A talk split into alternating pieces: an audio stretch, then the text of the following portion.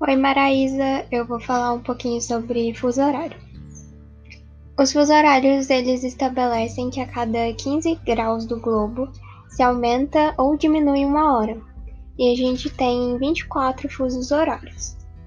E se a gente multiplicar esses 24 por 15 graus, a gente vai ter 360, que coincidentemente, na verdade não, é, dá 360 graus, que é a circunferência do globo. É, esse sistema ele foi criado em 1824. E o Brasil hoje tem quatro fusos desde 2013, antes tinha só três. É, e o que mais, o fuso horário que mais abrange o país é o segundo fuso, que é o famosinho horário de Brasília.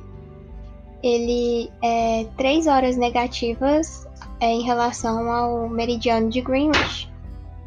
E sobre o meridiano de Greenwich, que é a linha longitudinal que serve como marco zero para os demais fusos.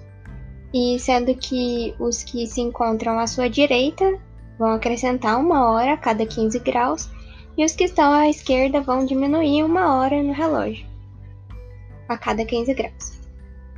É, outro meridiano importante nessa marcação é o anti-meridiano de Greenwich, que é a linha internacional de data. É, quando você cruza de leste para oeste, essa, essa linha internacional de data, você passa para o próximo dia. E o contrário, quando você se desloca pro, do, do oeste para o leste, você passa para o dia anterior do calendário. Bom, é isso. É, tem continha também que dá para fazer com, com fuso horário, mas eu não sei explicar direito. E foi isso. Obrigada por.